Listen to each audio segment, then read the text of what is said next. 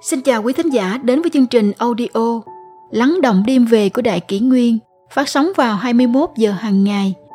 Đại Kỷ Nguyên hy vọng quý thính giả có những phút giây chiêm nghiệm sâu lắng sau mỗi ngày làm việc bận rộn. Hôm nay, chúng tôi xin gửi đến các bạn thính giả câu chuyện Ly hôn, hủy hôn, nay nhẹ như lông hồng, xưa nặng tựa Thái Sơn. Theo thống kê, ở Việt Nam cứ ba cặp kết hôn thì lại có sấp xỉ một cặp ly hôn.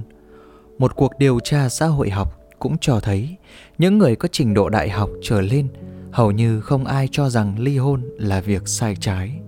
Ly hôn, hủy hôn ngày nay phải chăng đã nhẹ tựa lông hồng, đâu còn nặng tựa Thái Sơn như ngày xưa nữa. Thời hiện đại, quan niệm thoáng, ly hôn nhiều theo nghiên cứu vừa thực hiện năm 2018 của Viện Nghiên cứu Phát triển Mê Công Hà Nội, có khoảng 21% số người được khảo sát cho rằng ly dị là không sai trái. Những người càng có trình độ học vấn cao thì càng coi chuyện ly dị là bình thường. Vợ chồng sống với nhau, không hợp thì chia tay. Quan niệm thoáng đi kèm với tỷ lệ ly hôn cũng cao. Ở Việt Nam hiện nay, tỷ lệ ly hôn là 31,4%, tức là cứ ba cặp kết hôn lại có một cặp ly hôn. 60% số vụ ly hôn này thuộc về các gia đình trẻ, nhiều trường hợp đã có con.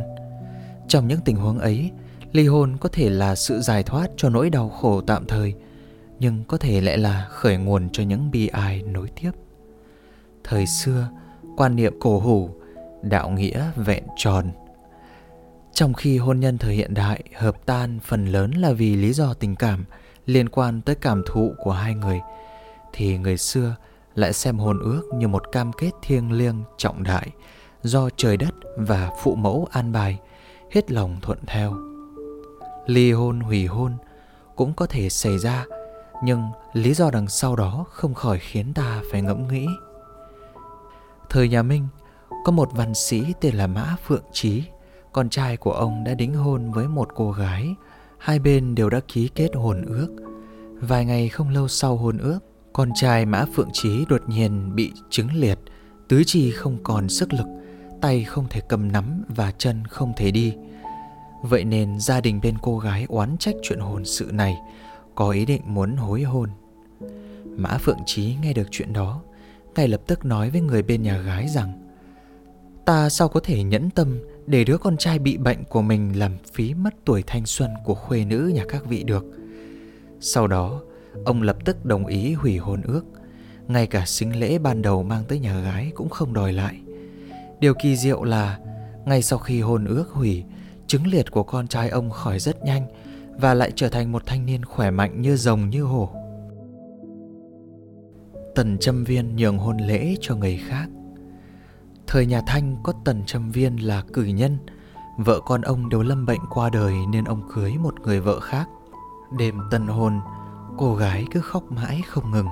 Hỏi nguyên cớ vì sao, Cô gái nói, Khi còn nhỏ tôi đã được hứa hôn cho con trai nhà họ Lý ở làng bên.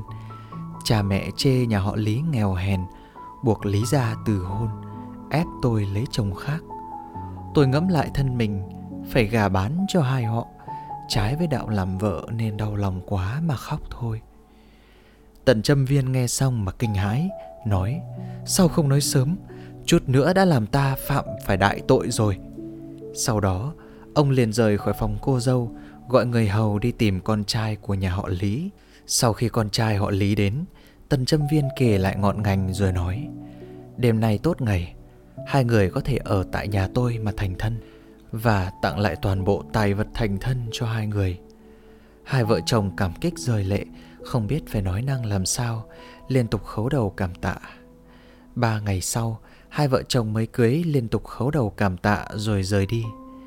Năm Càn Long thứ 28, tức năm Quý Mùi, Tần Trâm Viên thi đỗ tiến sĩ. Khi thi đình, ông được Hoàng thượng Đích Thần chỉ định đỗ trạng nguyên đứng đầu thiên hạ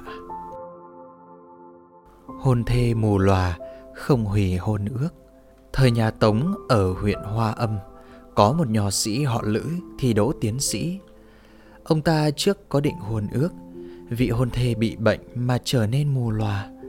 Trên đường Vinh Quy bái tổ trở về, Gia đình nhà gái vì con gái bị bệnh mù mà muốn hủy bỏ hôn ước Nho sĩ Lữ không đồng ý Vẫn cưới cô gái mù kia Sau này họ sinh được năm con trai, Đều thi đỗ tiến sĩ. Không chỉ có một chuyện như thế, Có người ở huyện Mật, Tên Quách Đạt tự bá vũ, Là một cống sĩ năm bính tý Triều Minh vạn lịch. Ông được bổ nhiệm làm quan đồng chi Tại châu Trần Định. Lúc nhỏ người nhà đã định hôn sự và sinh lễ cho ông. Cô dâu họ Diêu bỗng nhiên hai mắt bị mù. Nghe tin Quách Đạt đã làm quan, Bên nhà gái bèn chủ động đề nghị họ Quách cho từ hôn. Quách Đạt hướng lên trời mà thề rằng Ta không lấy nàng thì nàng sẽ đi về đâu. Sau đó ông lập tức cùng cô gái họ Diêu thành hôn. Hai vợ chồng sống với nhau hạnh phúc Sinh được sáu người con trai Ai nấy đều rất có tiền đồ.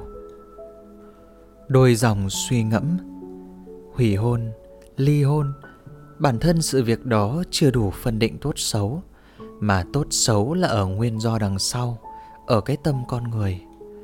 Khi phải lựa chọn trong hôn nhân Luôn nghĩ tới tổn thất và khó khăn của người khác Dành lại gian nan cho bản thân mình Đây chính là đạo đức tốt đẹp trong văn hóa truyền thống Bởi lẽ Người xưa đều tin vào thiện ác hữu báo hiểu rằng làm lợi cho người khác cũng là làm lợi cho chính mình. Vào thời Hán Quang Vũ Đế có một đại thần lòng dạ rộng lớn tên là Tống Hoàng. Tống Hoàng đã có nương tử, nhưng vì cảm phục đức độ của ông nên hoàng đế muốn gả chị gái là công chúa Hồ Dương cho Tống Hoàng. Với người bình thường, đây là phúc phận không gì sánh được. Nhưng Tống Hoàng đáp, thần chỉ nghe nói Người bạn kết giao lúc nghèo khó không được quên Người vợ cùng chung hoạn nạn không được bỏ Một lời của Tống Hoàng kiên định như sơn Khiến hoàng gia bị từ chối mà vẫn kính phục Tấm lòng trung trình ấy tin rằng Có thể khiến hậu thế nghìn năm sau nghiêm túc soi mình.